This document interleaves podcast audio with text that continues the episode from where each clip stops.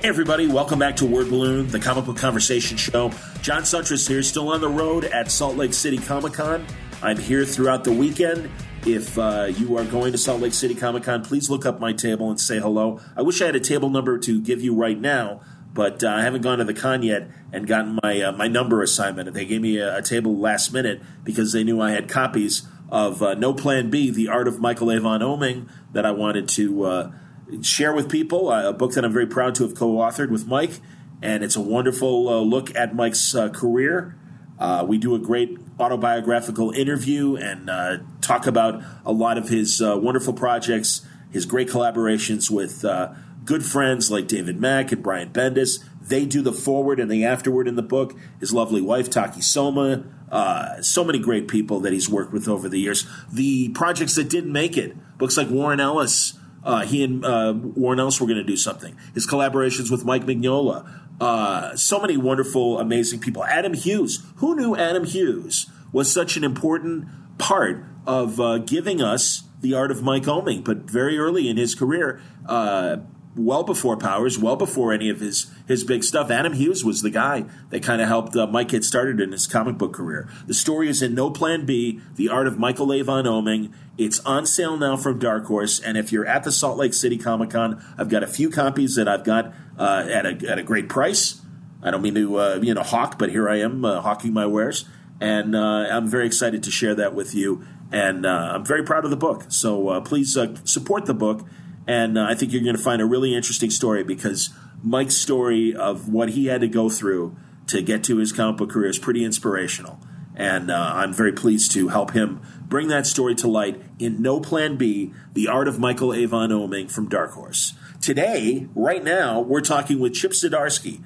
I love this guy. I've loved this guy ever since uh, Matt Fraction introduced me to him, and I really got to know him over the last couple of years. I, you know, acquaint on an acquaintance level, but Ch- Chip's terrific he's such a good guy, and and I'm really excited for all of his success, not only on his uh, creator-owned books. Uh, like Sex Criminals, which certainly is among the topics we're going to be talking about today, but also his wonderful work at Archie with Jughead. We get into that. We get into his eh, semi controversial but welcomed take on Jughead and, and uh, deciding that Jughead is an asexual person and uh, the, the wonderful uh, feedback that uh, Chip has gotten for that. Also, uh, we talk about his great Marvel work. It's a good Marvel legacy conversation because, uh, well, not only is he doing amazing work on Peter Parker, the Spectacular Spider Man, but it's already been announced that Chip is going to be doing the return of Marvel 2 in 1, featuring The Thing and the Human Torch, uh, and uh, their search for the other uh, half of the Fantastic Four. I think that's going to be really neat, and certainly Victor Von Doom is going to figure into that. And uh, just like our other interview with Greg Pak that I just released today, uh, this is a great chance to really have some great nerd conversations with Chip about the Marvel Universe and his participation in it. He's also part of the Harley Quinn anniversary issue that came out last week or two weeks ago. He and Joe Quinones, his old Howard the Duck uh, collaborator, did a very cute eight uh, page story about uh, the Joker and Harley that I think is fantastic and uh, it's just a good uh, chance to get inside uh, Chip's head. Chip's always very candid with me, and I appreciate that. He's he's a, he's a deep thinker and a very funny guy. So it's great to have him on today's Word Balloon. It's brought to you by the League of Word Balloon listeners. Thank you, League, for your support. Uh, I'm here in Salt Lake City, and uh, being able to uh, you know go on a couple other conventions this year, like New York coming up in two weeks uh, because of uh, your help. So thank you very much. If uh, you want to subscribe to Word Balloon, you can do that through Patreon. If you go to the front page of wordballoon.com, you can click on the Patreon ad, and that will take you directly to my Patreon page. Or you can go to patreon.com slash wordballoon. Is Wordballoon worth uh, the price of a comic book each month? I kind of think it is. I think, uh, you know, I give you hours of uh, great conversation and great insight in what's going on in these creators' heads. And uh, I've got some more great stuff coming up in September and October. Uh, an embarrassment of riches in terms of the conversations coming your way here at Word Balloon. Word Balloon's free. It'll always be free. But if you want to help the cause and think you can, go to patreon.com slash wordballoon. Thank you very much, League of Word Balloon listeners. Word Balloon is also brought to you by InStock Trades at InStockTrades.com, where you can get collections like uh, Volume 4 of uh, Jason Aaron's wonderful run on Doctor Strange. This is Mr. Misery. This uh, collects Doctor Strange 17 through 20, and the annual. Irving Frazier is uh, among the artists, as well as Chris, Chris Bachalo and uh, Kevin Nowlan. Uh, this book is 42% off, $14.49. You can get Moon Knight, Volume 3, Jeff Lemire and Greg Smallwood and Jordie Bellaire. Holy cow. You know, I'm so happy for Greg Smallwood. We haven't had him on the podcast yet, but he's a hell of an artist. And uh, of course, Jeff just kicking ass on everything he touches. And, and I really do think it's amazing the uh, what he's able to bring to mainstream comics and also what he does with his creator-owned books as well. Just, and this is a classic example of this. Volume three of Moon Knight: Birth and Death, 112 pages, 42% off. It's nine dollars and 27 cents. You can also get. We talked to him earlier this week. Declan Shalvey. Uh, we I, I can't praise Savage Town, his excellent book with Philip Barrett enough. It's so great. And uh, Phil's got an amazing uh, indie style. This is a classic Irish crime comic in the same light as movies like The General and uh, The Boxer and Veronica Guerin. If you like Irish crime, you are going to love Savage Town. You know, if you like street crime, you're going to love Savage Town. It's a great book, 144 pages uh, from Image, and I'm uh, really excited that In Stock Trades is uh, not only promoting it, but giving it to you at a great price 42% off, $9.85 from InStockTrades.com. Check it out now. Go there. You'll find great books at great prices. And don't forget, if your orders are $50 or more, you receive free shipping from InStockTrades.com. All right, it's uh, time to talk sex criminals with the wonderful artist Chip Zdarsky. We also get into a lot of his Marvel work and his Archie work, and it's a lot of fun as far as conversations go. Here's Chip Zdarsky now on Word Balloon. All right, I usually do more of a warm up, but this guy, you know, he comes to play. It's Chip Zdarsky, everybody. it's uh, welcome back, bud, to Word Balloon. I'm really glad to have you back. I come to play and I play to come. Appropriate this... for, for Volume Four of uh, Sex Criminals coming out later this month. Uh, two weeks away, I believe. Yeah. Is yeah. it or is yeah? That's right. It's not. It's not this coming Wednesday. It's the following Wednesday. Wednesday after. Yeah. Excellent. Yeah. Fantastic really sneaks up on you when you put out one a year. You know, honestly, I wanted to ask um, because I, you know, you guys are busy and everything. Yeah. But uh, the funny is still there, and uh, the the following seems to still be there. Tell me, you know, really, has this impacted sales in any way, or are the Legion still following, uh, you know, dick in hand? Yeah, I mean, we'll we'll kind of find out with this volume, I suppose. Um, the plan was basically to get all the issues done for this arc before we solicited them. You know. Okay. Um, just because you know it, it, takes us a while to do the book. It takes me, you know, around two months to draw, color, letter an issue. Yeah. Um, yeah. But what I what I what we both found with this arc was the delay um, hurt us uh, in terms of just kind of like the mojo of producing yeah. the book because yeah. without a book coming out you don't have any feedback. You're just like you're making a thing. Like you know doing like four or five issues without releasing any of them is uh is a hard thing to do. And um, the extra time just meant we just went over things like too much. Like really? yeah like issue 16 like usually with an issue um, i find we have like maybe two or three drafts. Okay. Like kind of go throughs uh, once it's done to change things some art some dialogue and stuff before we send it to the printer. And um, let me just check right now. It's like issue 16. The uh, let's see here. 16. Okay, there are eight versions of issue 16. Why? so many rewrites. So much time. Because we looked at it, we're like, okay, uh, you know, we can move this around, change this, and then when we were, because I was well into 17, so then, you know, you realize you're doing something in 17, which means you should go back and change this thing in 16. Like, you know, it's it's helpful in some ways because you can kind of like look at the whole arc and figure it out. But you know, instead of taking two months an issue, it would take us three months an issue. Wow. And then there wouldn't be the the the impetus for Matt to deliver the script, um, you know, right when I'm done an issue, because you know we have time. We're thinking about it. We're talking about it. Sure. And so, you know, in some cases, it'd be like two or three weeks to get a script after I'm done. Um, so just kind of add it to the schedule. So that's why it took so long. And uh, you know, with this volume, we've kind of we've turned it around because um, Matt just like went full steam ahead. He's like within like a month, two months, he wrote four issues. Wow. Um, and so now I, I, I have them. You know, I'm just all I'm waiting on is issue 25, and I'm done issue 21 and diving into 22 tomorrow. So, um, yeah, hopefully that, that speeds things up a bit. I know we're soliciting again for January. I kind of want to solicit every two months, but um, it looks like it's going to be coming out monthly again in January. Fantastic. That's great, man. Well, like, you know, I don't think we ever did talk about how you guys plot and then you draw or whatever. I mean, is that is that the thing? Do you guys kind of do the arc and, you know, yeah, I mean, you know, It- take us behind the scene there. Well, it changes over time. Like when we first started doing it, uh, before issue one, like it was tons of back and forth, um, like just like a dozen like late night phone calls, just kind of like talking about sex, our sexual histories, you know, the histories of people we know, like, um, and and and talking character and talking storyline and because we didn't know what issue one was at that time, right? You're trying to you're trying to figure it out. We solicited it as dick jokes, but as we were working on it, it, it became not that, or became that plus you know some Right. more. so um, I, I found like the first arc, um, we probably had more back and forth before Matt would write the script and I would do the art. Okay. Um, now it's a bit more kind of easy and casual. Like sometimes Matt will give me a phone call before he starts in on the script to kind of tell me what he's thinking, and I'll give him feedback. Um, and now it's mostly he'll just send the script, and I'll if I have notes on that, I'll give them to him.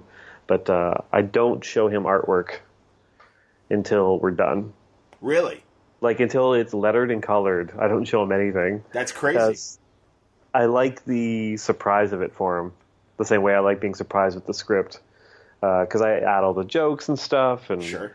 um, you know, I, I, yeah, it's. I think it's both of our favorite moments during the process is when the issue's done, and Matt gets to see it for the first time, and uh, I get to uh, experience his uh, his reaction. So no final pass. Like does Matt I mean- tweak after after finally seeing the art, or, or art is done, we're ready to go? I mean, dialogue gets tweaked a lot after that point. Okay.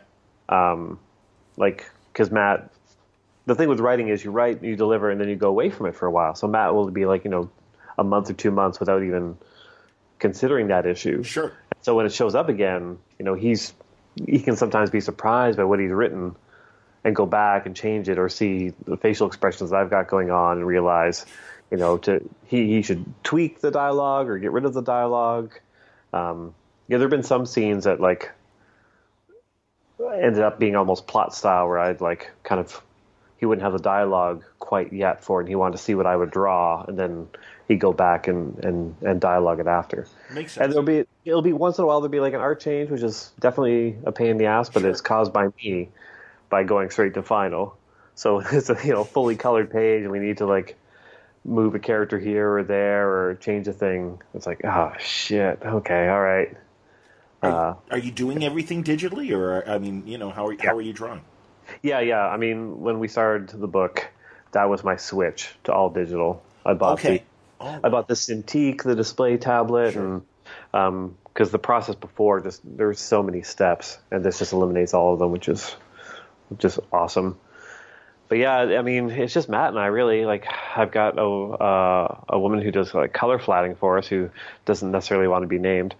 Um, which I found out after I was naming her in the book. I was like, "Oh, I'm such a great guy. Look at me." Um, Matt and I are giving like credit to the color flatter, and then I hear from the color flatter. She's like, "Yeah, I don't, um, I don't necessarily want my name in the book called Sex Criminals." I'm like, "Oh, okay, I see how it is."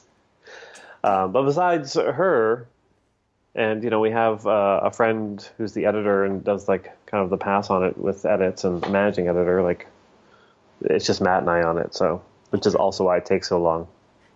You know, in this in this current environment, because obviously everybody knew what this was from day one, but it sound you know sometimes the the comic reading uh, readership gets a little you know feisty and on both sides really.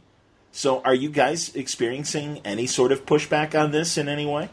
On on the content? Yeah, No, Good. no. I mean, it all it all happened at the Good. beginning, right. like um, with the Apple uh, ban. Like that was the big yes, thing. yes, indeed, and I remember that. That's right. And, Okay, you know, there will be stores that won't carry it for Sure. content, or if they do, it's like kind of order only.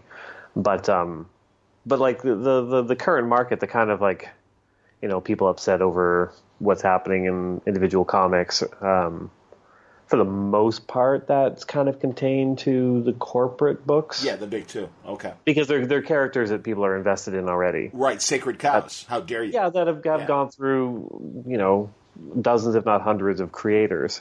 So that's that would be where the problems lie. But like with our book, if you didn't like it, you just wouldn't buy it. Sure. But if you don't like what's happening in Batman, but you Right. love Batman, you'll be angry at what's happening in Batman Of course. while still buying it. So uh, yeah, yeah, I find with sex criminals like you're either on board or you're not on board. It's That's like cool. it's like it's like it's like any kind of book you'd find in a bookstore. There's there's not a lot of people kind of complaining about all the books in the bookstore. Is the it, but again the the readership is staying you know true? Have the numbers stayed the same? Uh, have they ha, do? Are you still guys? Are you guys still getting new readers at this? point? Um, I mean, we we get new readers on the trades. We don't Sure. get new readers on the single issues. Like every convention we do, people are just like, "Oh, I just found out about this." I'm like, "That's that's amazing." But on single issues, my assumption is it goes down. And if I'm being honest, I have not looked at the numbers since issue 16. okay. Um, I know I probably should, but No. at some at some point I was just kind of like, you know, I used to fixate on them. Like every month, I'd you know break it down. Like people were ordering the variant covers and the regular covers, and you know the kind of the natural attrition and figuring out Yeah. wh- where you're losing people. But um, at some point, I'm just like, well, I'm gonna be working on this regardless, and I'm not going to change the content at this point. Uh, so we just kind of do it. I don't know if Matt looks at the numbers. I don't think he does either. Okay. I think we just kind of put it out, and we get a check. You know, three months later, and we're like, oh, hey, okay. And you kind of know from the check, I guess, how it's doing Okay. but um, but yeah, I don't. I'm not. I'm not super concerned with it. The, you know, the the nice thing about this book and most of Image books really is the um, the shelf life is the thing on the shelf, which is the trades. Absolutely. So, you know, we'll, you know, we'll, we'll make money off the trades years beyond um, when the single issues are done. But and am, am I wrong? Have you guys collected letter pages or not? I know. I think we talked about that uh, No, when we were in Cincinnati. Yeah, we did uh, just the tips, which Yes, was yes. all the the sex tips plus more. but it's, it's such a weird thing, you know. I was talking about this the other day with um, uh, a couple of comic writers, and one of them was uh, was Brubaker. Okay. You know, he's talking about his books. He's like, you know, talking about we're we're kind of talking about bookstore numbers and how do you increase sales in bookstores. Right. And, you know, I'm just like, well, you know, your books belong in like, like if there's a noir section, it belongs in the noir section, you know, or just general fiction. Like it's weird to have um, Ed and Sean's uh, books Next kind to of- Archie. Yeah, and, and and the funny thing is the uh, just the tips, which isn't even a comic, Right. it's just a collection of sex tips and doodles, sits right next to Justice League. they both start with just, which is crazy. That's so fucking bonkers. That's awesome. like, in what world do those books uh, should they be together? Like the people who buy Justice League or are selling Justice League wouldn't want it next to our filth book, and I don't want our filth book next to Justice League. Like it doesn't make sense. So I understand. You know, honestly, and I have this conversation, and I'm glad you bring up Ed because Criminal's a, a classic example of that. Um, the back matter, I know it, it's what makes the individual issues, you know, different and, and unique, and you know, Yeah, the, yeah.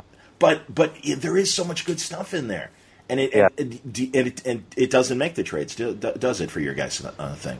No, I think it's I think it's a special thing for individual issues. Yeah, Like it makes sense because it's like going issue to issue. Like there's a conversation happening in there, and if you collected that all and put it in a trade, it wouldn't feel as natural, and it would just seem really long as well. Um, I guess. I- yeah, because I just, you there's know. like eight pages of letters in the uh, indivi- in each right, issue. Right, but but you know, I, I do feel bad for people that are just like reading the trades if they're like missing out. because it really is part of like the community you guys have built, and I really do love the fact that a lot of contributors are as funny as you guys are, which I'm sure delights you. Whoa, whoa, whoa, I'm whoa! not saying I'm, they're not Whoa. making any money. What are you saying? You're still getting free free labor from them. So there's yeah, that. it's it's it's it's part of the experience of the monthly comic. I think. like you know, growing up, you know, that's that was my thing. I love the letters pages, and Absolutely. I think it suits that format better than it would suit the trade. And it would be weird, like in Yes. 20 years, somebody buying the first trade of Sex Criminals and like the back is all like letters. People were writing to that because they would have no concept of individual issues. I Like, you, yeah. can you imagine reading like you know you pick up like a Stephen King novel and at the back of the Stephen King novel there's a bunch of people writing in talking That- about the Stephen King novel. Well, that's true, but comics really are as much as uh, part of the reader, you know, the readership community. It, it, it is. It's part of the experience, and and I understand, and you're right, and I do think it's interesting that not just uh, back matter from image books, but you know, a lot of companies are kind of going back. I just talked to Shelly Bond with Black Crown. She's Yeah. like very adamant about, oh no, we're bringing back letters pages and everything, and and you know, again, it's it's community, and it was you know the internet before the internet in a lot of ways in terms of just building these little you know fan clubs and everything, and everybody being hip Yeah. to the secret handshake and and the jokes and everything. So Yeah, know. they're awesome, and, and like I like I say, it's like a continuing thing. It's a thing that like goes month to month. The collections, I don't. We we do different things in the collections too. There's stuff in the collections you don't get in the single issues. Sure, sure. How was Rose So- City? I, am always when you guys are together, and it was so great to experience this honestly at, at Cincinnati, and I was really glad that we were able to record it. And, and Yeah. I mean, really, it really was like a happening in a way that other comic panels aren't. Yeah, yeah. It's it, you know it's one of those things like whenever I'm at a show with Matt and we have like a sex criminals panel, I'm always like, uh, maybe this is it. This is where the wheels come off. Like as I was, I remember as I was walking to the room where the panel was because I was, um, I wasn't late, but I was like a couple of minutes behind, and Okay. uh, I'm, I'm walking towards the room. I know Matt's already there on stage, and all I heard was quiet as I walked up to the door. And I'm like, oh fuck, this is it. There's gonna be like two people there. And I walked in, it was a full house. Sure it was. Like it was this packed, but they were all uh, pretending to be quiet um, to chastise me for being late because Matt told them to do that. That's great. So it's it's awesome. Like yeah, uh, yeah. Rose City was a lot of fun. Doing the shows with Matt is always a blast, and yeah, it's it's good. We got we're doing Columbus CXC Oh, in like next week, and I turn around and go to New York. And I turn around and I go to the Lakes Festival. So it's a little nuts. Well, I hope to see you in New York, but when I do see you at a, an artist alley and stuff, mostly I see the top of your head because you're busy sketching, Sure. which is Oh, yeah. awesome because you're there for the fans, and it is. It's always either that or like hopefully like we run in- into each other in the hall, and, Yeah, we might be yeah. walking in the same direction for five minutes or something like that. But No, like yeah, that's the one thing about the artist alley. Like, I love it because, um, you know, the sketches I do are just dirt cheap and you know, kind of fun, dumb head sketches, and um, so that means like I'm constantly busy. There's always people kind of waiting because I do them while the person's there. I don't like to take commissions. Then it creates the illusion that I'm popular, which is also the best part. Because you, you have people waiting in front of you. and I was like, "Ooh, who's this big shot?" No, I'm just a guy who's slowly doing sketches for people for twenty bucks. that's awesome, man. No, and it's cool that you, you keep them reasonable and, and stuff too. So people really appreciate that. Now, I should ask because obviously you're doing a hell of a lot of writing lately as well. Uh, yeah, And, yeah. and I'm thrilled, man, because it's great, and it's great to see. I mean, it was fun with Jughead, absolutely, and Oh, also thank- as you as you seep into the the Marvel world as well. But uh, so, and a friend is like, you should ask him, and it's great because it's an outside comics guy. He's like, well, you should ask him. What does he like better? Does he like writing or, or drawing better? And I'm like, that's such a hack question, but here I am asking it. Um, writing Okay, only because um, it's easier. sure, sure, Like it takes so much less time. Like um, sure. provided provided you're on a bit of a roll, you know, you can get a script in decent shape in you know two three work days, maybe four work days. Sure. Um, whereas you know seven weeks to draw and color an issue of Sex Criminals is like it's a long time to sit with the same characters, drawing them over and over again. There's a repetition there that um, Sure. you don't uh, you don't get that feeling as much when you're writing. So yeah, for sure. before, before we leave the sex criminals world, I always ask the image guys, um, book people who have you know create their own books through image and stuff. Is there um, an endpoint? Like, do you guys know where you're going as far as the story and everything? Okay. Yeah, and an issue number. Do Like, you, we have know- you divulged said ed- issue number or no? Um, It's okay if you don't want to, but if you no, want to. we we have. Um, like I, I know we've done it before in like interviews or in panels. Um, so yeah, it, it's like thirty-one is kind of the number. Oh wow, so we're close. Yeah, we're we're we're close. So it's like, I mean, close. We're two thirds of the way there. Yeah. So take another year and a half, two years to to wrap it up. But you know how it goes. Well, yeah, but again, I think it's it's you know honestly, man, like Planetary or some of these other special books and stuff like that. I know people are you know it's worth the wait. And again, you guys do put so much in, not just the story, but the back matter and everything. So Yeah. you know, I think people I think people are cool with that. And also, that's great to hear because. I do. That's my question now. My stock question for all the image guys. Like, I do. I think it's great, and you do deserve to do several trades to, Yeah. to keep the interest and also keep the sales going and give people a full a full meal of a story. But also too, it's you know sometimes it's okay. We've been going for like forty issues or fifty issues. It's like you know, is there you know where are we going here with this? Yeah, we kind of hit a point where you know the first after the first three issues, the roadmap was gone. Like because we didn't we didn't know that we'd last that long. Um, and so really, it was that it was really Yeah, like yeah. you thought maybe three issues. And like, all right, nobody's digging this. Goodbye. Well, like when we were when we were talking on the phone before issue one came out, and I was working on issue two or three at the time. Matt said to me, he's like, "You know, this is probably only going to last three issues, right?" Like just to prepare me, because like you know maybe I thought this was going to be my big break or something, and Sure. I was like no, no, I, I get it. Like we had so many things going against us Right. on it, um, because we solicited it as, like I said, like a, a dick joke book. Right. Like the original solicitation copy was just like abhorrent. Like it was just like Matt and Chip are coming along just to fuck things up. Whoop whoop whoop. Um, the book was called Sex Criminals, which turned off a ton of people. Like right off the bat, like I, there, I was getting messages from people like, "How could I ever pick up a book called Sex Criminals?" I'm like, okay, you know, I get that too. But then when we like finished issue one, we realized, oh no, it's not like the solicitation at all. It's like kind of about like sex and sexuality and romance. But nobody who read that solicitation or saw the title um, would want that Sure. if they were buying it. So we were worried that the people that were going to buy it are people we weren't going to want, and the people that wouldn't buy it are the people that we would want. So we were just going to make zero sales. So uh, you know, after it took off, like um, we started to have more conversations about how what we can do, and we kind of we came up with an endpoint early on, like Okay. within the first arc. We kind of knew how it should end, um, but then we were like, well, let's just play with it and have fun until we figure out how to get there. And so I think what happened was after the first couple volumes, um, you know, Matt is so adept at um, creating new characters um, that you love.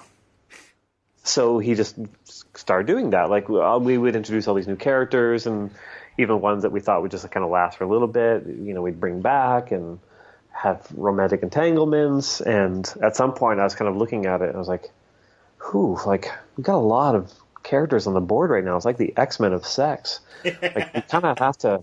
But you know what? You don't want to be Chris Claremont in like 1988 or whatever, and like dangle all these plot threads and don't have resolutions. Sure. You know, you know. The, the, Matt has said before that like I'm sure he got someone else, but um, that you know corporate comics are a continual second act, Right. Right. and it felt like we were in the second act that was kind of continuing along that line. And so I I had a talk with Matt, and I was like, we should ta- talk about where the endpoint is. Are you still there? Yeah, I'm still here. I'm Okay. listening. No. I heard a I heard a uh, Skype bubble. Oh no no no, we're still here. All good. Yeah, and so I was like, we, we need to figure out an endpoint, and Matt was Matt agreed, and we kind of we sat down and um, talked through some of the ideas he had, and uh, I had some ideas, and um, by Heroes Con, he basically had the map all the way to the end, Okay. and so and so we've just been following that Like, so we know, and we have enough time, you know, to have like another 10, 11 issues. Um, that gives you enough time to actually have satisfaction for all the characters. Sure. Okay. It, now, um, when the iTunes ban happened, did did that concern you guys in terms of oh, we're not going to be around here very long? Um, no, it bolstered us. Like I think at that point we were just like we had something to fight against, which Sure. was kind of nice, and also, um, you know, we were counting on the digital side of things early on because we knew certain shops in the states would not carry the book. So we wanted to make sure everyone had access to it. And then the opposite happened where all of a sudden nobody could get digital access to the books, at least not easily. Right. Um, and so more people bought the physical copies. That's awesome. That's amazing. And And then eventually, like, because of like Comixology selling to Amazon or whatever and wanting to get around Apple's rules, like everyone ended up in the same boat we were, which was you could you can't buy them directly on the iPad. You have to like buy them on the website and then have them transferred to the iPad. crazy. That's crazy. So yeah, so it, it you know it, it worked out well, and like like I said, it gave us a cause. It gave us kind of a reason, um, a reason beyond you know just the fun of making the comic and the readers like to kind of do what we were doing, and and see where we could push it. So yeah, like man, the first like five six months of this book were just crazy because like so many things happened that um, helped us and kind of propelled us and um, emboldened us to kind of keep doing what we were doing. Did the Time magazine thing happen in that during that first arc? Yeah, yeah, it so. happened. Okay. Yeah, because it happened. You know, it was like year end. Right. The book came out in September, so there was like four issues out when it was comic of the year, Awesome.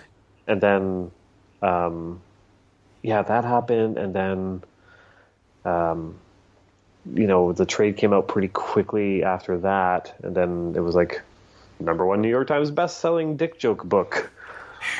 you know, and Matt and I were just like, wow, "This is bonkers!"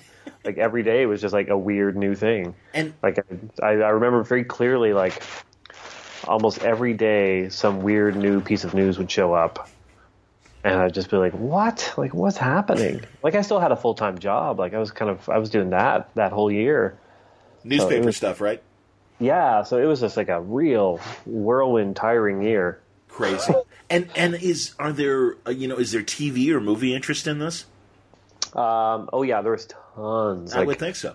like especially you know kind of hot out of the gate i think we had like it was something like 20 or 30 kind of requests from production companies Wow. And you know matt's uh, matt's agents lawyers like um, they handled all of it which um, eventually secured the universal deal um, that him and kelly sue have Yeah. Okay. they they they write pilots and develop things, and part of that deal was that Universal gets the sex criminals rights. And um, when are you talking to Matt? You talking to Matt tomorrow? Uh, Tuesday. Two days from now. Tuesday. Okay. Well, I'll. I don't know how much I can divulge. I respect that. I understand. On Friday, some big stuff happened, and Hey, that's great. Um, and but I can't. I'm not- yeah, No, no. I have no idea. No, no, I he wants to understand. We, we live in an NDA world, and, and, and that's I, I understand that, and that's okay. I didn't sign shit. I don't know if Matt signed. I didn't sign shit, so I could tell you. I choose not to tell you. we don't want. Yeah, I don't. We don't want to upset the, the ship coming in, dude. No, this is. The, yeah, that's great. yeah. It's, it's it's one of those things. I have no idea how these things ultimately work. Like, there's a big announcement, you know, a couple years ago when the Universal deal was made. Mm-hmm, So I kind of sat quiet about it until that was actually announced, and then now I'm faced with a similar thing where I'm like, okay, I know what's happening, but uh, do I wait? Like, who who lets me know when I can say? So well, don't. yeah. Well, don't worry. I won't release this until uh, I talk to Matt. And if, uh, Yeah, yeah, yeah, If, I mean, if, yeah. if we're if we're if we're walking in a minefield right now, we'll uh, we'll No, no, it's fine. Yeah, yeah. Matt's more in control of it. That's the only reason I, I want to leave it up to him. no problem, man. Yeah. That's awesome. That's great, man. And I'm so glad that it really did open more doors for your writing to start to happen and everything. And then, you know, nice validation this uh, summer in San Diego with the Eisners for Jughead. That's great. And your uh, Yeah, your statement yeah. was well received and well read. Good. So Yeah, I mean th- that was you know I I didn't go because I've been traveling a lot and um, you know I'd, I'd, I'd done the Eisners before. Matt and I got best new series when we were there, uh, after the first year, and um, so yeah, so I, I kind of passed on it. But knowing that Ryan and Erica and Derek were going to be there and accepting it, like I was like, okay, it's in good hands. And then when it was happening, I was in bed. I was just kind of watching on my phone as like, you know, the announcements are being made and like the photos and like I got a little teary eyed seeing like my buddies up on stage. Like it was such a great feeling. That's awesome. Did- Especially for Erica because that was that was her first Eisner. She got her second Eisner later on that night for Squirrel Girl, but like I know she's she's you know kind of dreamed of that and um, you know watching her accept that on behalf of us was just so awesome. That's fantastic. Were you Yeah. able to? Were they streaming it live, or were you watching like Twitter and, and Facebook? Uh, Yeah, just just just Twitter posts. So That's great. the Twitter posts and the photos of them, and um, yeah, yeah, it was just it was uh, pretty pretty great because I love that book. Like Jughead was so much fun. And, yeah, man. You know, Erica and I did six together, and she stuck around longer than she thought she would. I think she was only going to do three, and then you know I stuck around for a couple more to help them out and. Um, worked with Derek, who was awesome, and then suggested Ryan take over, and he took over, and he's amazing. And uh, yeah, yeah, that was so fun. What do you, What do you think of uh, Riverdale? I only watched the first episode. I got like a little sneak peek Okay. um, before it came out, and as I was watching, I was like, you know, this is the kind of show that like I would totally watch if I was sick. Like in bed Like sick. Yeah, yeah, like that kind of thing. Because I kind of know, like, if I kind of kept going with it, I kind of get hooked, and I'd want to watch them over and over, like back to back. Like it's, it felt like that kind of show. Oh yeah, it's pretty funny. It is pretty And so, funny. uh, so I've, I've kind of avoided it like, for that, and you know, there's a few other reasons, but um, you know, you don't want to be the guy who's written Jughead to have to give his opinion on Riverdale. You know, Well, I understand that too because they, they did take the character in a slightly different direction than Yeah, than what you that- what you guys introduced in terms of you know Jughead's sexuality. I'm shrugging right now, saying Yeah. you know yeah, it's it, and that's that's part of it too, because like I recognize that there's a lot of readers and viewers that were wildly disappointed that they didn't go that route, um, and uh, and you know, just in kind of solidarity, I'm just like I'm not really watching the show. Okay. No, I understand. You know, help help the old guy out, Matt, or uh, Chip. I apologize, but who am I talking to right now? But uh, who are you? You guys are interchangeable. No, no, no. Um, honestly, I uh, because I'm. You know, I don't know. I, I I I appreciate what you were introducing with Jughead, but also I just know guys that in high school were like kind of like you know I'm just doing my own thing. I don't even want to think about girls right now. Yeah, Then for sure. college came and they discovered their, their oh look Yeah, he's been portrayed a bunch of ways over Yeah. the years, like um, as maybe developing later, like you're kind of talking about, um, possibly gay, as some Possibly people gay, would, would would see. Um, Matt or rather uh, Ed's uh, criminal. yeah, It's exactly. Truly, I love that story. I think it's a Yeah. fantastic story, man. And it's Um, and it's some people- absolutely valid to Yeah. to you know yeah to go that way with Jughead or, or a lot of different ways. So Yeah, for sure. And like, and you know, some people just would see him as a straight up misogynist based on a lot of the old, uh, the old stories. And for me, it was it was one of those things where I'd actually met a ton of asexual readers through sex criminals, and because they would they would come up to the table at shows and they would say, and almost all of them would would phrase it this way. They'd be like, you know, um, even though I'm asexual, I enjoy sex criminals. I'm like, well, you know, it's for it's for everyone. So you know, asexual or not, that's that's great. cool. Uh, but you know, Matt and I were kind of experiencing that at the same time, and then Matt Matt wrote the character of Alex in Sex Criminals, who's asexual, and I was working on Jughead, and I was just like, you know, not even knowing that Matt was doing that, I was kind of looking at him, I was like, you know what, like, there's the idea of him being asexual just kind of made sense to me. I'm like, well, why not? Why not just go with it? Like, like there there are no asexual characters in popular culture, but there are a ton of asexual readers. Um, so I, you know, I, I did it, and Archie was totally fine with it, and I told them, you know, let's not make this a you know very special issue. Sure, Uh, sure. Because I I know the tendency for companies, especially a company like Archie, is to like you know push the promo aspect of it. Like Archie's been murdered or Kevin Keller's gay. It's Right. like you know Right. becomes a big thing in the media, and I'm like, you know, let's just do it like it's a normal thing because it is a normal thing. I'm understood. So let's not let's not treat it uh, otherwise. And they were totally cool with that. And it came out. It kind of you know it stayed under the radar for a bit, but then like asexual readers noticed, and then you know it kind of took off from there. And now it shows like there's so many people come up to me that uh, like every show multiple times asexual readers like thanking me for it That's cool. That's which is which is you know I don't yeah I'm wildly uncomfortable being thanked for something like that because it's not like I didn't do it as like I don't know like look at me I'm doing this thing for people Sure. like it just made sense for me uh, for the character um, and there've been a few people that have said that they didn't realize there was a word for it interesting. until they read that Wow. Saw it pop up like on Tumblr or whatever, and then sought the issue out. Um, that already identified with the character. That's really so people cool. Yeah. like a, a, asexual readers would identify with Jughead, no matter how you view the character, because his traits would lend themselves to to them, right? No, that makes makes perfect sense. That's really cool. And no, and I and I also love the fact that Archie, which was as in my childhood and, and certainly my my early adulthood was was seen as such a conservative company back in the day. Yeah. And it's really great that uh, John uh, has has kind of like done the 180 and been like, no, Archie's for everybody.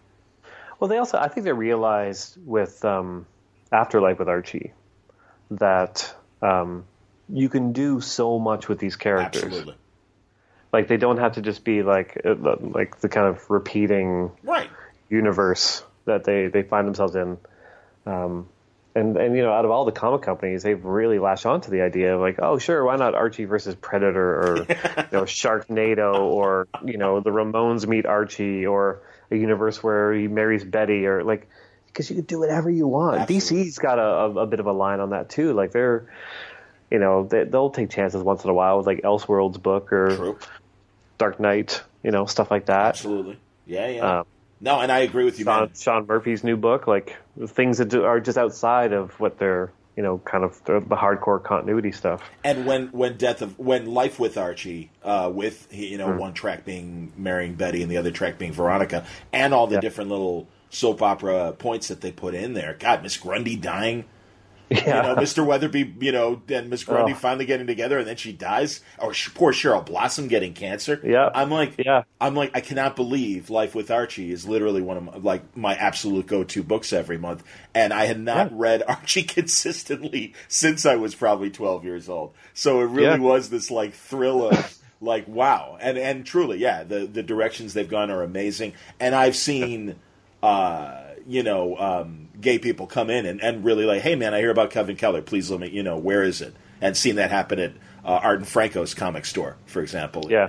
Yeah, of and course. Everything. So yeah, no, that's that's really cool. So that, and they've they've done it again with the Riverdale show. Yeah, man. Because the Riverdale show is, you know, very CW, Oh. Twin Peaksy, absolutely. you know, uh, hyper sexed, which is like how I, I I knew before even that show came out. Like, there was no way they would they would go for Jughead as asexual because every teen on that show needed to have sex. Yeah, Like it's, it's in the DNA of what they're what they're attempting Of to course. do with that.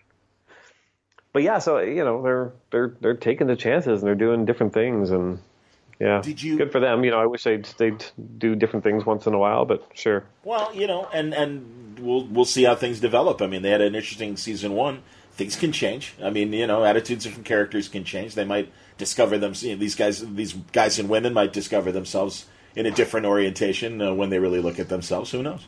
I think it'd be amazing if they all realized they were asexual. every character, like over the course of season two, every every episode, they're just like, you know what? I don't know. This doesn't feel like it's for me. I think that's that's the way they should You're go. killing me. That's fantastic. um, did you have to talk to like? Did you have to? Was Roberto? Because isn't Roberto kind of not only the guy behind River, Riverdale, but also kind of guiding the comic line as well? Yeah. So did you have to Uh, talk to him about it or anything, or just you know? No, I've only ever talked to him at conventions when we're on a panel. Um, I think during that period, especially, like he was working on Riverdale, Like I think he was like uh, he probably had less to do with the comics during the period when I was doing the comics Okay. because he was busy kind of developing that show from the ground up Sure. before they even started filming. So yeah, there was no there was no crossover with us, but like I'm I'm assuming that they you know ran it by him and John. Um, And Mike, obviously, I would imagine. yeah, yeah, Mike was my point guy. Like That's I, cool. I, Mike is I dealt I dealt with him all the time. I like Mike a lot. I really got to hang out with him two San Diego's ago. And, Yeah, he's fantastic. Yeah, funny guy and really great stories and stuff. And Yeah. you know, like went to the Kubert school.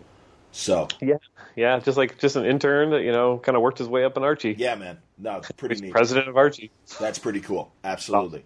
So, Yeah. um, well, moving on to Marvel. You know, I mean, Right. Howard the Duck was first. Yeah, yeah.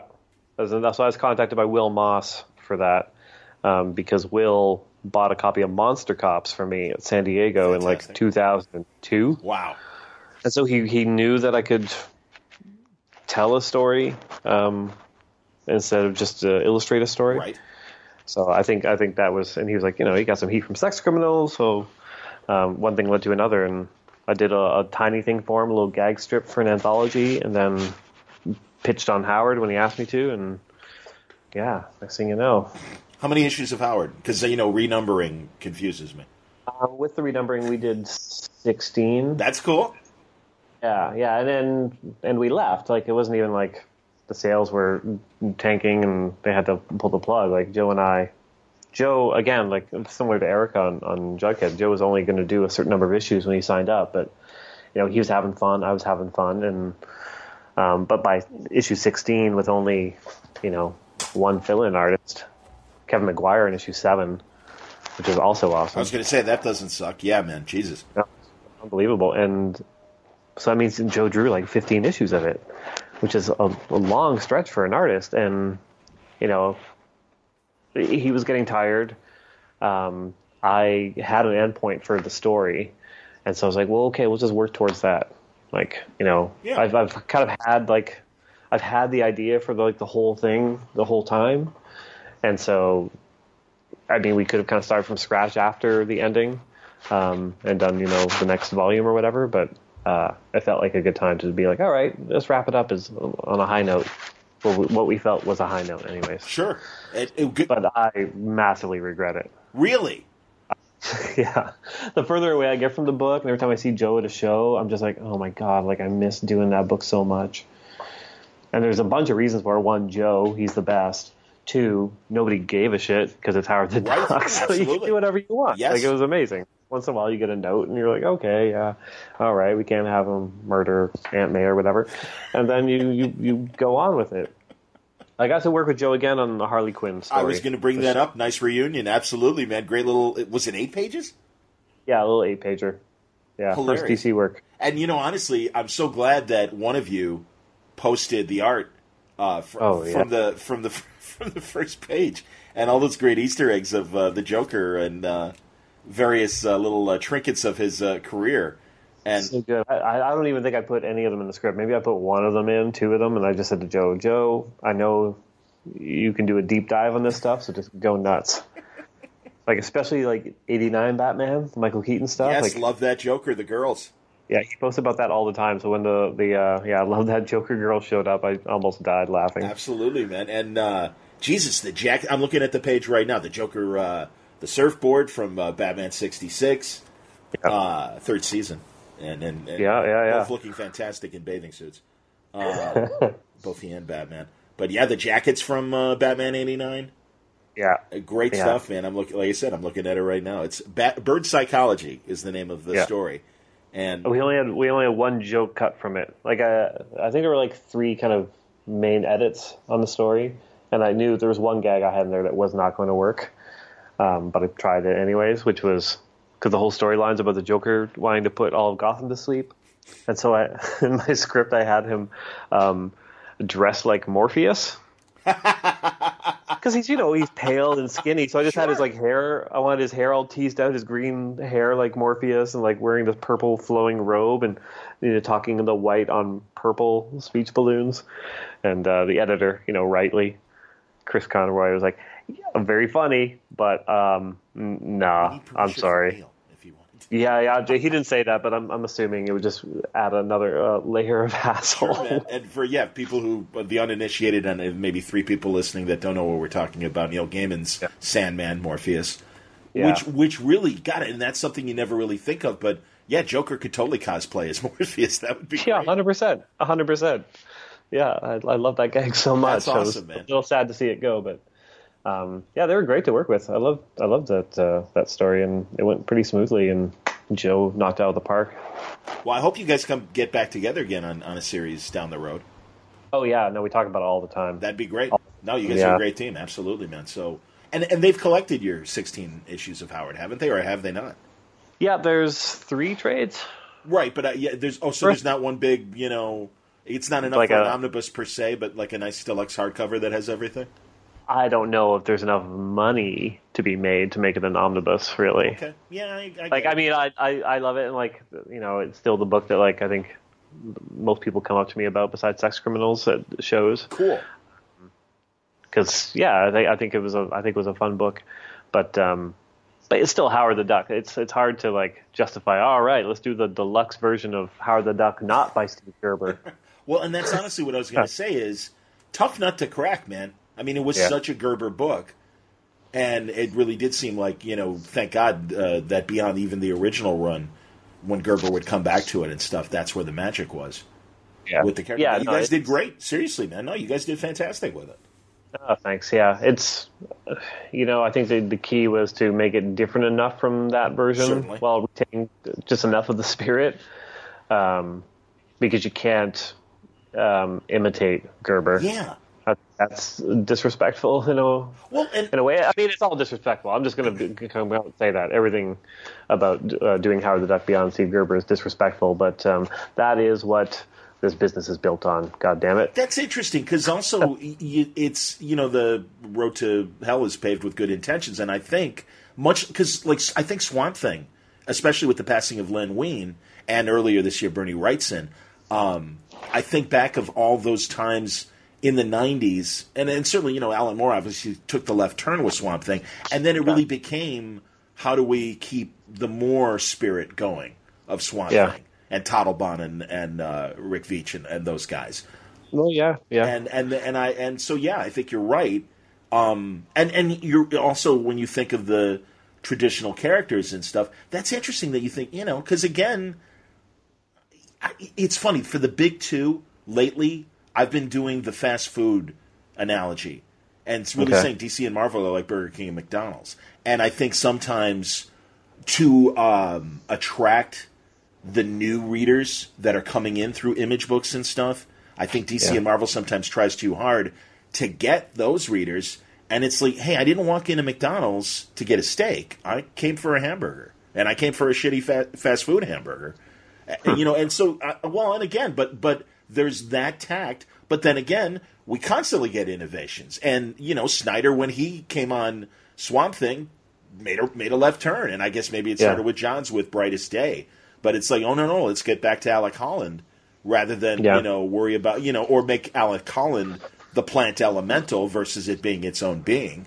Yeah. And, and you know, yeah, so I don't know. That's, that's See. interesting. So when do you be reverent and when do you need to Im- innovate, you know? Yeah, like it. It's tricky because like like on a on a comic where there's such a long run. Like if you look at X Men, whatever. Yeah. Like, sure, Lee and Kirby created it, but you know Claremont, Cockrum, Smith, like those guys were the guys that like took it to a completely different place and a different level. Sure. And, you know, and, and other teams have followed since that have like, you know, redefined the team. You know, Morrison and Quitely and Cordy. Mm-hmm um, so it's like with Howard though it was different because there were really the only the kind of the original. I mean, there were like tiny bursts of Howard through the years, yes. but there was the original like however many 32 issues you know, and then Mantlo took over the magazine, and Gerber hated it, and yeah. you know, uh, you know, I, I, I, took kind of pains to not reference Duck World because I knew Gerber hated Duck World because he didn't create it. Funny. Like Gerber's idea was that Howard's world he came from would be an unseen anthropomorphic world. Sure. So it would be like, you know, Disney characters working monotonous jobs or whatever. Right. And then Mantlo, you know, I believe, came up with just the idea of Duck World. He's from a world of ducks. Right. And Gerber hated it. So, like, I never reference Duck World.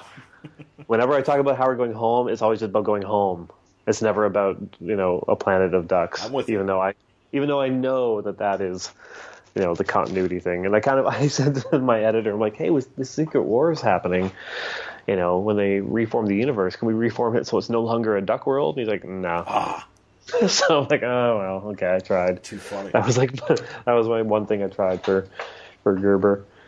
Yeah. What uh, for Star Lord and and writing Star Lord when you did when when the Guardians are grounded and everything, and that's another character that, God, I. Uh, I didn't. I didn't remember the black and white issue. I just happened to buy it in the last like ten years before the whole reboot was was okay. happening with Star Lord and everything, and certainly now you know household name thanks to the, the two movies, obviously. Yeah. But uh, yeah, that's a, I mean, really outside of Bendis, and uh, I, I, don't even remember what uh, Abnett and Lanning necessarily did with them during their uh, their you know cosmic uh, run and everything. But uh, you know, it seems like that's another character that you know there's not a lot of fingerprints on it, so you could you know, I mean, we we know who he is, but yeah, tell me about writing Peter Quill, Grounded. Yeah, so I mean, when I was a kid, I read like the Star Lord magazines which were just wild, trippy adventures where yep. his ship wanted to have sex with him. Like it was just like just awesome and crazy. I met Claremont at a show just a few years ago, and I told him I'm taking over Star Lord, and that was my one thing that I mentioned to him. Like, ah, I like the part about the ship wanting to have sex with him. What did he say? Oh, what was it? He was like, yeah, it was like an analogy or something.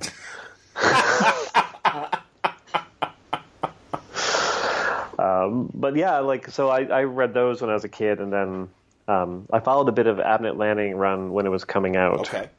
Um, but I, I, didn't really get back into it until I kind of got the gig and went back to reread them.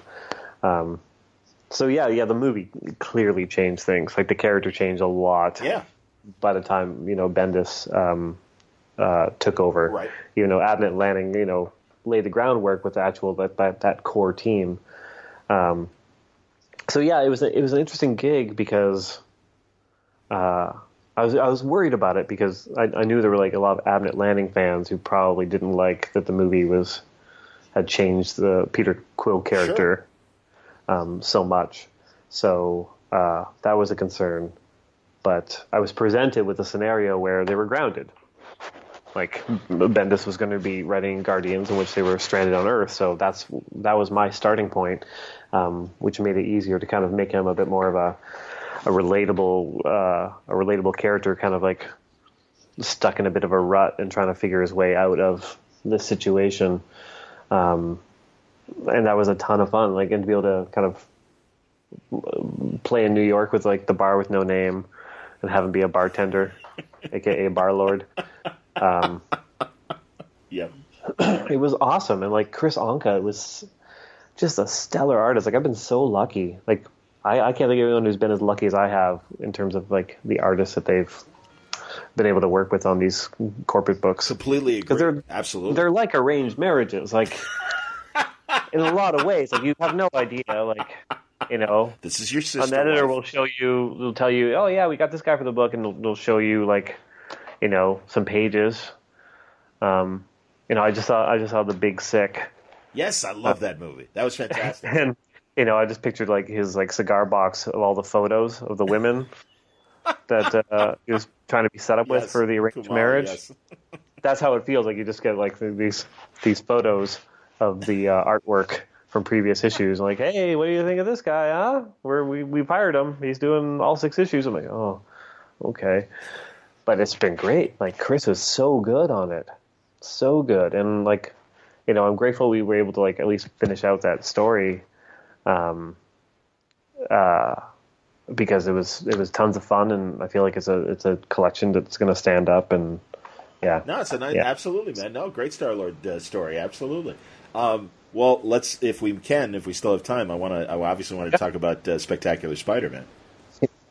so, dude, nice going. Seriously, it's it's because. Uh, God, it, it, it really fits, and I, I don't know if people necessarily thought right away. Well, of course, Chip Zdarsky would would write a great Spider-Man. It's really really funny, and also I do appreciate the contrast because I love what Slott's been doing. And, Yeah. and, and Oh, it's, yeah, for it's sure. fantastic. But that's the thing. It's it's great um, to have this alongside the Slott run because uh, it comes in from a different angle and also gives you that you know tour of the Marvel universe as you put uh, Spidey and his uh, his sister that's not his sister. Now I miss Yeah, yeah, I yeah. miss that a- storyline. It's a little up in the air. Yeah, it was uh, one of the lesser known Mark Waid stories. It was an original graphic novel called Family Business. It was put out there. How long ago Um, I- was that? Not that long ago. I have 2013, 12. Okay, maybe? wow. Uh, it was one of Marvel's kind of pushes into original graphic novels, um, and uh, it's just in my research for the book. It's like I wanted the book to kind of be about uh, Peter's family, and I, I, I kept thinking like, oh, it'd be great if he had like a sibling. Like I kind of like the idea of introducing a sibling, and uh, what that would mean for him. Um, and then you know, a couple of searches later, I'm like, oh, he has one, kind of and so I was able to kind of like figure out a, a proper kind of uh, story for kind of introducing her and um, kind of an an overall large story for the series, which as it kind of goes on will be a bit more revealed. Like we kind of started off like super fun and light and stuff, and like today I just finished writing issue seven, which is just like relentless and kind of bleak and crazy, and um, it's yeah, it's tons of fun. Well, and I love. I mean, anytime you know Peter and Johnny Storm get together, Yeah, hilarity exactly. ensues, and and it's really it's so much fun because um, again I remember uh, Slott's miniseries that Mike Wieringo drew back in Yeah. the day. That's a really great one. And then Yeah. I mean, uh, from a sad standpoint, when uh, and um, when Hickman uh, killed off Johnny. And just the hole that not only Mm-hmm. Yeah. left in the Fantastic Four, but also with Peter and everything. And God, that great scene of Peter and uh, Franklin on the rooftop. And it's like, yeah, I know, what, Yes. I know what it means when your favorite uncle dies. And it's like, oh my God, that's true. Holy shit, when you know stuff like that happens. So now it's great to get back to the fun again of these guys. And uh, Yeah. and yeah, no, it's they're they're a nice trio. Pete, Johnny, Peter, and Teresa, kind of running around. I know it's it's funny because I basically had like in Howard, um, I, I I put Johnny in there a couple of times, Uh-huh. um, just because he was so much fun and and Spider Man as well. I think putting Spider Man in Howard was what got me the Spider Man job, and putting Johnny in the Spider Man book is what got me the Marvel two in one job. That's excellent. So all I got to do is somehow squeeze Batman into Marvel two in one, and I know what my next job is going to be. It's going to be amazing. That's great. It's, I mean, and before we get to Marvel two and one, yeah, no, I'm I'm really digging it, and the, the three issues have been fantastic. Free Comic Book Day was was a great start, and it was just like, oh, look at that! Oh my God, this is going to be fun. So, no, man, you got him at his quippy best, and and it's this is this is the kind of Spider-Man that I think everybody loves and, and loves to see, tra- and also this great kind of road trip through the Marvel universe as they're tracking down Yeah. what's going on. it's uh yeah it's it's interesting because the book was a book with a mandate. Like when they brought me on they were like you know they got this movie coming out um homecoming with a spider-man who's you know super back to basics um kind of starting over.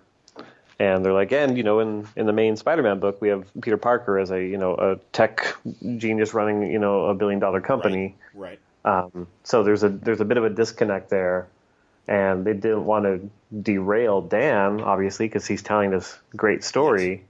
So the best way they figured out was to bring in another title that could kind of like strip it back down to you know him in New York and you know not really talk about the the Parker industry stuff. Um, yeah, so the the mandate was to make it fun, uh, and hopefully I've I've done that. Um, writing Spider-Man is a blast because you got you have to make the jokes uh, good, but not that good. Right. There's like a sweet spot for a Spider-Man quip in the middle of battle. It has to seem like it's the kind of joke that a guy's telling in the middle of punching a flying senior citizen. You know? Well, and it's got to piss them off. It's got to piss the villain off in a, in a good, annoying way. And Yeah, exactly. So, no, it's it's terrific, man. No, you got a good voice. So now, and sh- you know, shame on me. I don't pay attention to announcements. Marvel two and one. Talk to me. Oh yeah, yeah. So um, they announced it this past week uh, as part of the the Legacy Initiative. Um, so it's myself and Jim Cheung, Wow, that's great. which is again, you know, talking about that streak. It's uh, It's kind of mind-boggling. Yeah, Kubert, by the way, obviously on on uh, Spider-Man, oh. so that doesn't suck. By the way, oh, it's it's unbelievable. And Adam like Kubert, holy shit. He's he's one of those guys where like a lot of people don't recognize him, but his sense of cartooning is so great. Like when he draws Spider-Man in motion and emoting, like it's uh, it's uh, it's pure cartoon. You know, yes, even though he's got kind of that like you know, um, kind of a detailed, angular style, like he still manages to make it seem fun and fresh. And he's a great guy. Like I've, I've, met him a couple times now, and I'm like, he's just like, he's insanely young at heart. Like he just he's excited to do the books, and he's excited for trying new things. And I'm like, he's like. I know he's older than me. Yeah, he's like, but he, he's, he looks like five years younger. That's than me. hilarious. Yeah, he's either like around my age, slightly younger, slightly older. I forget. yeah, it's it's it's bonkers. Um, so he's he's great. That's cool. And, and, now, and, is there Jordie Bellaire on colors? Like course. she's she's killing Absolutely. it. Absolutely, man. Redlands is so good too. Her writing, I'm so happy for her. Yeah. And I just talked to Deck, and I'm going to talk to Jordie hopefully in a in a few weeks. But is there going to be a relief artist for Adam, or is he going to be able to do it monthly?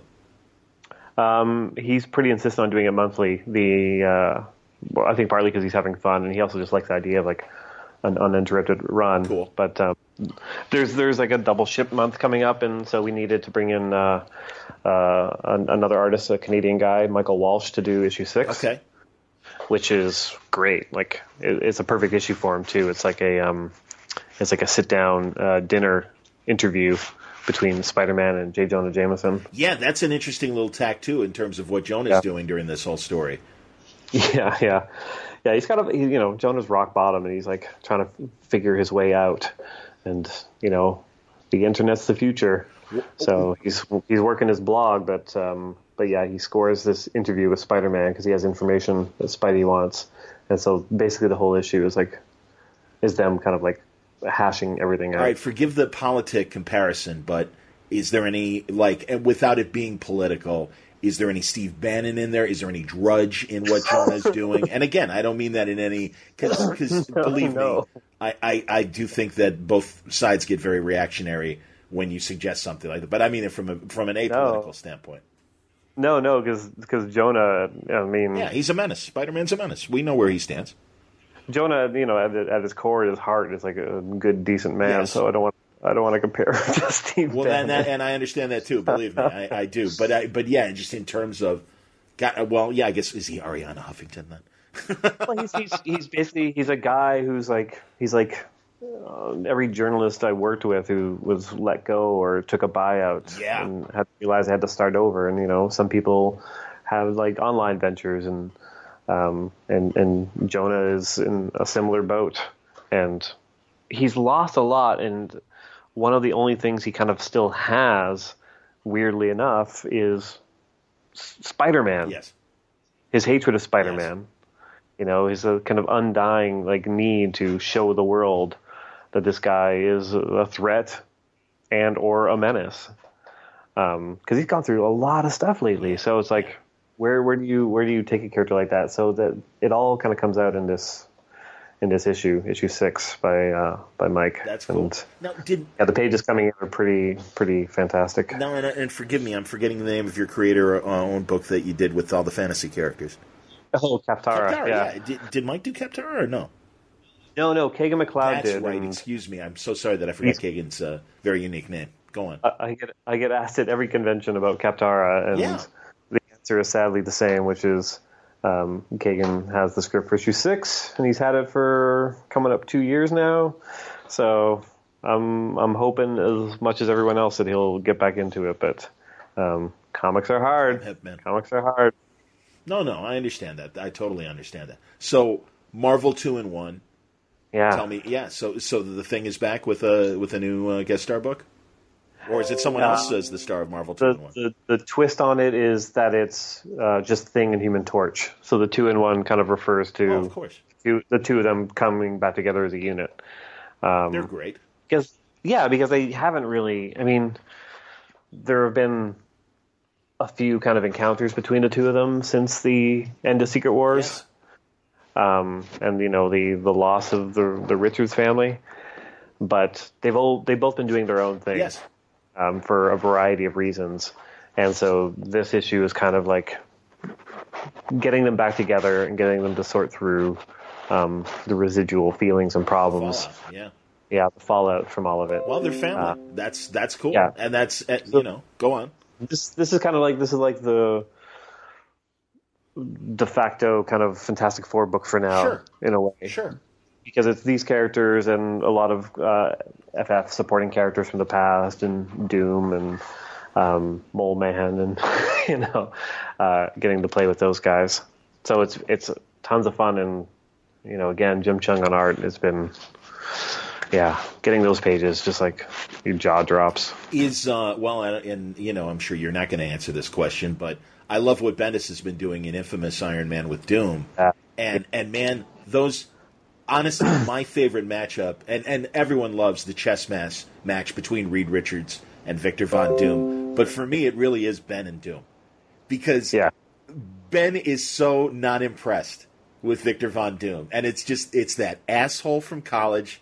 I hated him then. I still hate him. Yeah. Vic, I don't like you. I never liked you. And and the same thing with Doom. It's like I don't understand why I have to deal with you, you buffoon. yeah, yeah. They're they're total opposites. It's awesome. Yeah, Doom Doom shows up pretty quickly in issue one because, um, yeah, because I love what what Bendis and Maleev are doing there, and um, you know, it's such a great turn for Doom. Uh, that I, I kind of I had to put him in the book to kind of explore that That's excellent. because ultimately, ultimately, my take on him is he's going to, he thinks he's doing the right thing, um, but he's going about it in the wrong way. Victor is trying to do the right thing. Yeah. Yeah, yeah.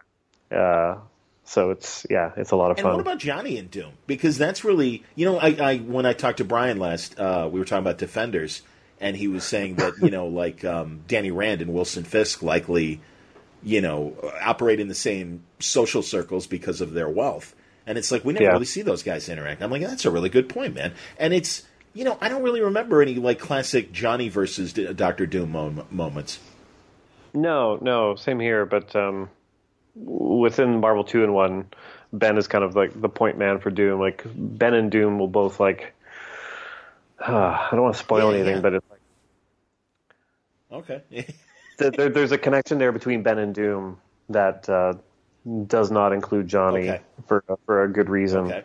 And, uh, we'll be kind of exploring that. Dude, I by, by issue two, I have a you know, I have a I have a pretty fun flashback to the college days, which is also great. excellent. That You know, with with with Reed no longer here, you know, you kind of look at ways to to bring him back, and flashbacks are always fun. That's cool. Well, and is uh, Ultimate Reed still kind of lurking around? Obviously, um, in Bendis, right, book, right. um, I'm I'm not going to include him in there just because like I, I know Bendis has plans. So Okay, it's, it's it's that tricky thing, you know. Like I, it's funny enough, I had it with Bendis uh, before with Star Lord and Guardians because you know I you I have to take my cue from Guardians Sure. and be careful I'm not like bringing in characters that he's going to be doing stuff with. Um, so I'm I, I'm in the same situation again. Um, but it's a good situation because you know I, I end up getting privy to the stuff that he's got coming up, and it's awesome. It's my favorite Marvel book right now, Infamous Iron Man. So yeah, I agree with you. It's one of my it's kind of nice to have have mine be a bit of a satellite to that one. Um, Interesting. Yeah, interesting. I like it. dude. I'm I'm totally rooting for two and one to work because uh, really, again, uh, uh, you know, it's so funny when they when they go back to basics. Everyone's like, "Oh, great, that's for those Wednesday people that have been buying comics for 40 years." It's like, yeah, sorry. but Yeah. I, I love the thing, and really the thing teaming up with uh, it's cool with Johnny. That's that's totally fine. But man, the the classic run, so many great team ups, and I, I just, in fact, uh, one of my recent commercials for In Stock Trades was making love to that new Marvel Masterworks. That's Volume Two of uh, Two and One, and the Liberty Legion and all that shit. Or when, Yeah, yeah. when Byrne had. Uh, uh, the original version of the thing, uh, like he time traveled back to like the beginning, Oh, yeah. and it was more lumpy thing versus rock thing and everything. Yep. Hilarious, great shit.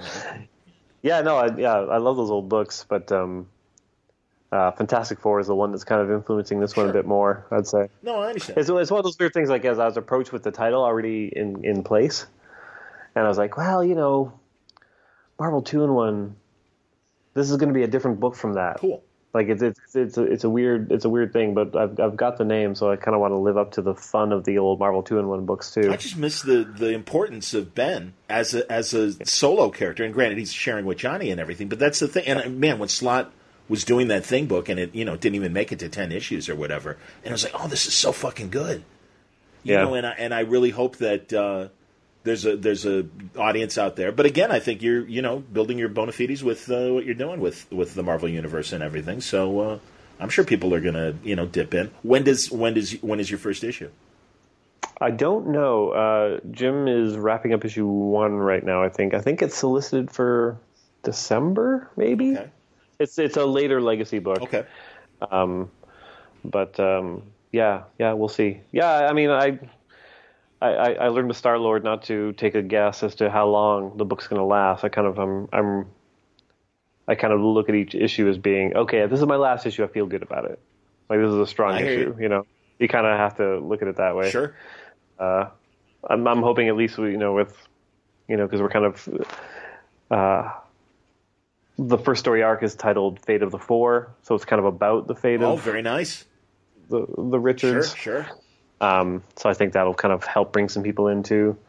So we'll see. Very exciting, man. No, that's great. And and, I, and like I said, no, I had I had no idea. So as soon as you said two and one, it's like ding. That's that's that's wonderful. And yeah, man, we missed the Fantastic Four. And if we can only get Ben and Johnny to uh, carry the torch, uh, pardon the pun, with you know until uh, until uh, calmer heads uh, realize the the greatness of the four.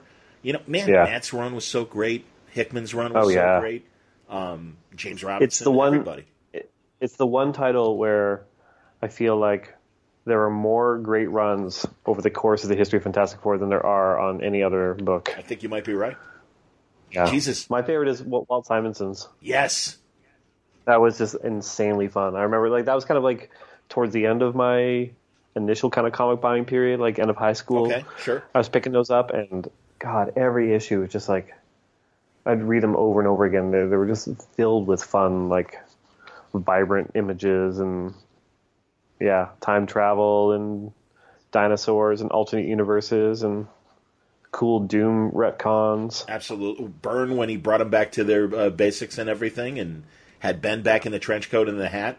I loved. I Yeah. love that. Wasn't that Byrne? That was Byrne, wasn't it? I think so. Yeah, he definitely had him in a trench coat and hat. Yeah, it was kind of back to the original, uh, the original look and kind of the original feel. And got it, Marv Wolfman uh, during the late Bronze Age. I think it was Yeah. uh, you know two hundred or three hundred. two hundred. Yeah, when when the Son of Doom was uh, you know a clone and everything, and and Doom and Reed Richards have the big uh, showdown, and you know he takes he takes Doom's mask off, and Oh Doom yeah, freaks out, and he's, he's in the padded cell at the end and everything. Oh, yeah. Oh god, I remember that issue so well. It blew my mind. I told I told Marv Wolfman that I'm like, dude, that was fantastic. He's like, oh, thanks, you know. It's so funny. I was like at an I was at an age where I like those comics had already come out, Sure, but I recognized that anniversary issues were big deals.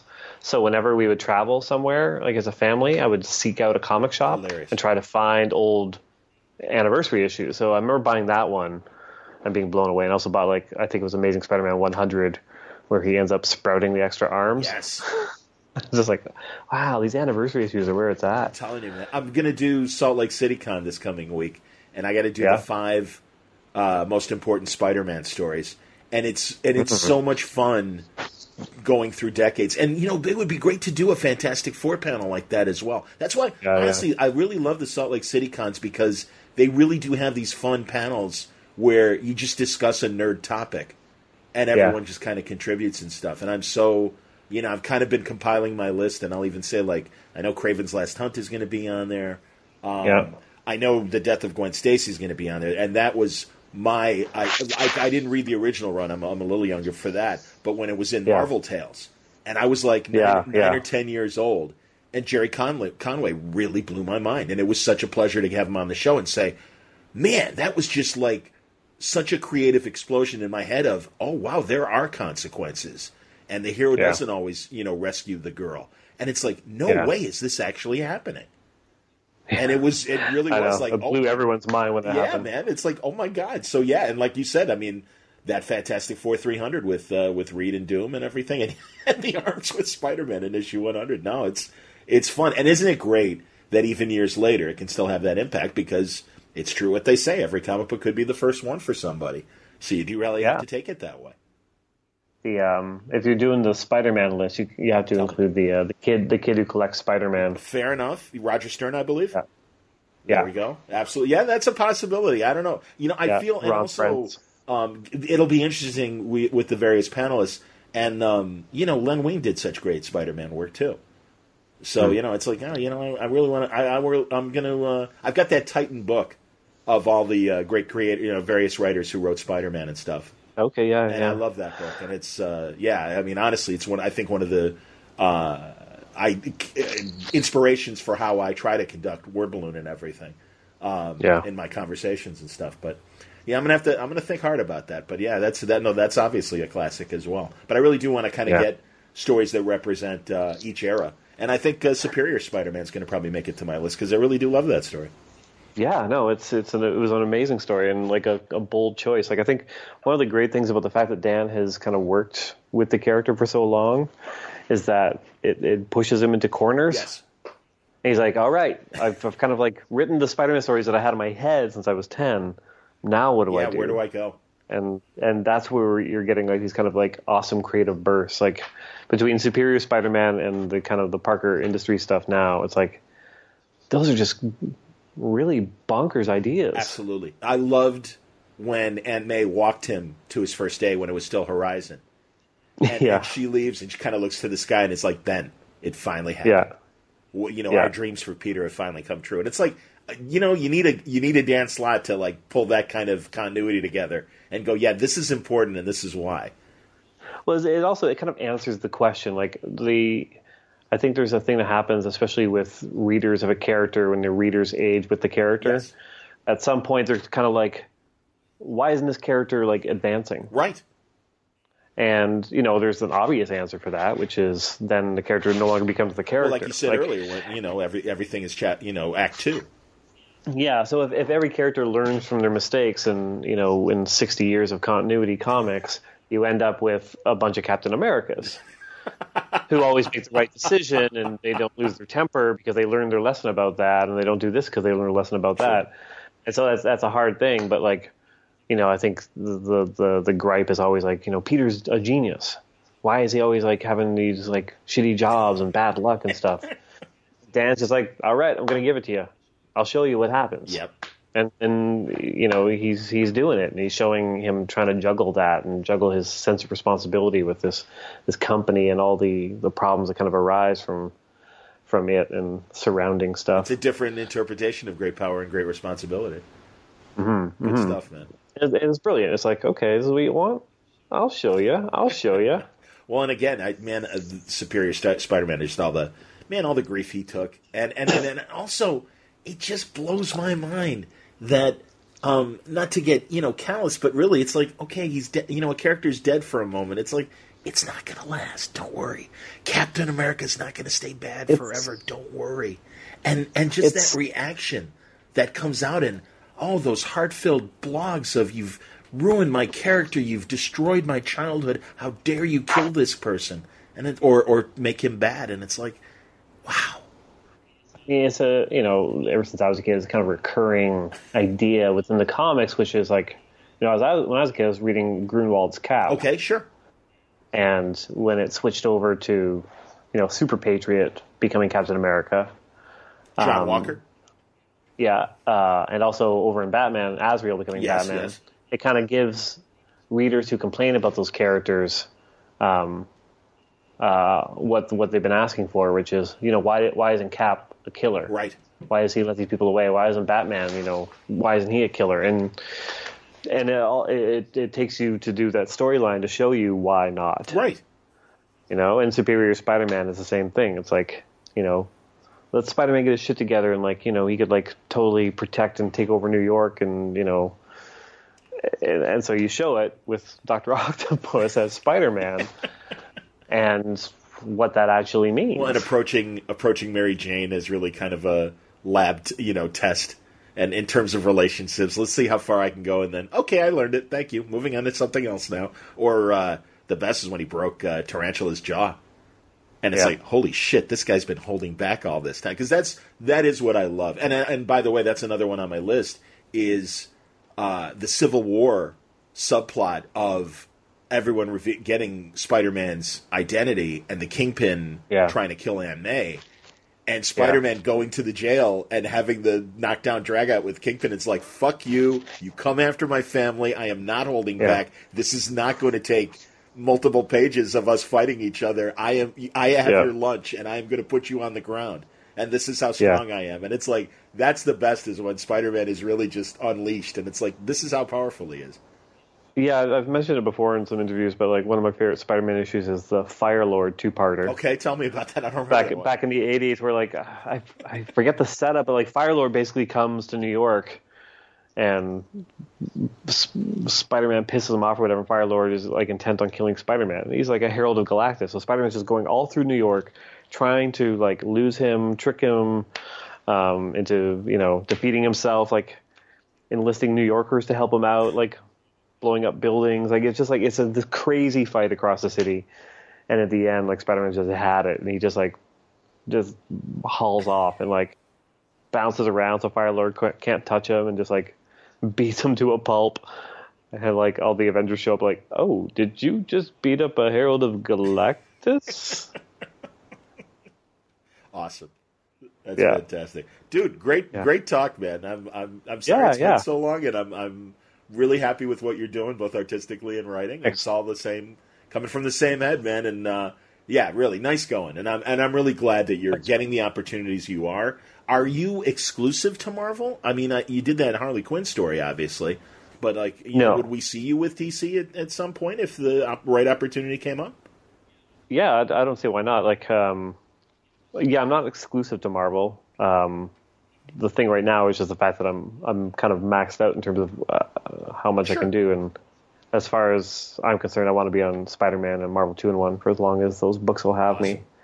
Um, so yeah, I mean, yeah, I had a great time doing that DC book, and uh, and yeah, I mean, if, if DC, right. you know, gave me a phone call and said, "Hey, we noticed you put Batman and Marvel two in one." oh, that's good. Um, that's very Walt Simonson of you. I like that. When yeah, Clark yeah, Lois would so, show up in Thor and stuff like that. Yeah, so you know, we liked what you did there. You want to come over here and do Batman? then you know maybe uh, maybe if the money was right, I'd do it. I like it. I like it. That's awesome. Now keep it up, dude. Well done, and uh, right, and thanks, always man. a pleasure. And uh, yeah, let's not wait so long for the for the next conversation. Yeah, yeah, for sure. I don't know. I'm always a little energized after a conversation with Chip Zdarsky, and I'm happy to share it with you today on Word Balloon. Uh, could Matt Fraction be on the way? Of course he is.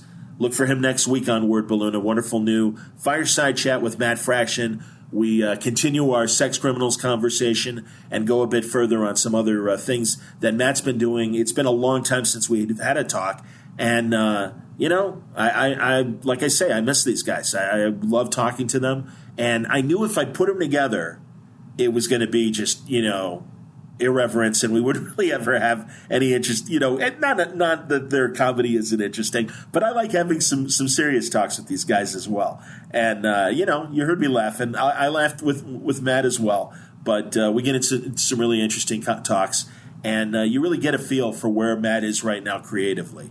So, uh, God, you know, I gotta I gotta get Kelly Sue DeConnick back on the show too. Ever since uh, Shelly Bond was, uh, you know, praising Kelly Sue and uh, her wonderful insight on Word Balloon. It's like, yeah, man, I got to get her back.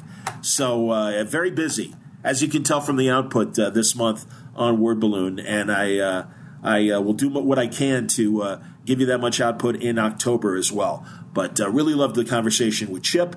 if you haven't checked out the Greg Pak interview, great stuff about Planet Hulk, about Cadet Metal U, his wonderful Boom series that he's doing right now, and it's it's a good companion to uh, the Zdarsky conversation today on Word Balloon. All brought to you by the League of Word Balloon listeners. Thank you, League, for your support. If you'd like to help uh, support Word Balloon, you can do that by subscribing via Patreon. It's not necessary, but if you think Word Balloon is worth your time and you've uh, got the money to spare and uh, help me out in uh, my quests and conventions and upgrading equipment and uh, making Word Balloon the top notch show that I hope it is each time you listen to it, go to patreon.com slash wordballoon or go to the front page of wordballoon.com and click on the Patreon ad. That'll show you where to support Word Balloon. But thank you very much, League of Word Balloon listeners. Word Balloon is also brought to you by InStock Trades. At InStockTrades.com, you can get great books like Volume 7 of East of West, Jonathan Hickman and Nick Dragotta. The final year of the apocalypse begins. They're, they're uh, winding up the story here, man. 128 pages. It's 42% off, $9.85. Got to get Hickman back. Got to get Nick Dragotta on more than uh, just a little uh, convention conversation that we had with John uh, a few years ago on Word Balloon. You can get the Nightwing Volume 3, Nightwing Must Die. This is part of DC Rebirth, and man, my buddy Tim Seeley kicking ass on Nightwing. Javi Fernandez is the artist. This is 144 pages of Dick Grayson goodness. Uh, I think you ought to check it out. It's uh, 42% off, $9.85. You can get, uh, let's see, what else have we got? How about uh, Scooby Apocalypse? Are you digging the uh, new take on Scooby Doo uh, from Keith Giffen and Howard Porter and J.M. DeMatteis, of course?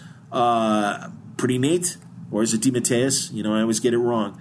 Uh, this collects uh, the second half of Scooby Apocalypse, issues 7 through 12. It's 42% off. It's $9.85. There's a lot of other great books waiting for you at great prices at InStockTrades.com. Don't take my word for it. Go there. You'll find your favorite artists and your favorite writers at InStockTrades.com. Thanks for listening to today's Word Balloon. Uh, more coming next week. Matt Fraction among uh, some of the guests that you'll be hearing in the days ahead. And uh, can't wait to share that with you, along with uh, my uh, conversations here at Salt Lake City Comic Con. I'm going to be talking to Mike Zeck and John Beatty and Joe Rubinstein. So those are going to be great to share with you as well. And uh, if not uh, through the end of September, one or two of those might make it to the beginning of October. But uh, really happy with the amount of great conversation that I've been having lately here at Word Balloon the last few months. And uh, so happy to share them with you. I hope you're enjoying the programs. More to come, as they used to say on The Tonight Show. Until next time, Word Balloon is a copyright feature of Shaky Productions, copyright 2017.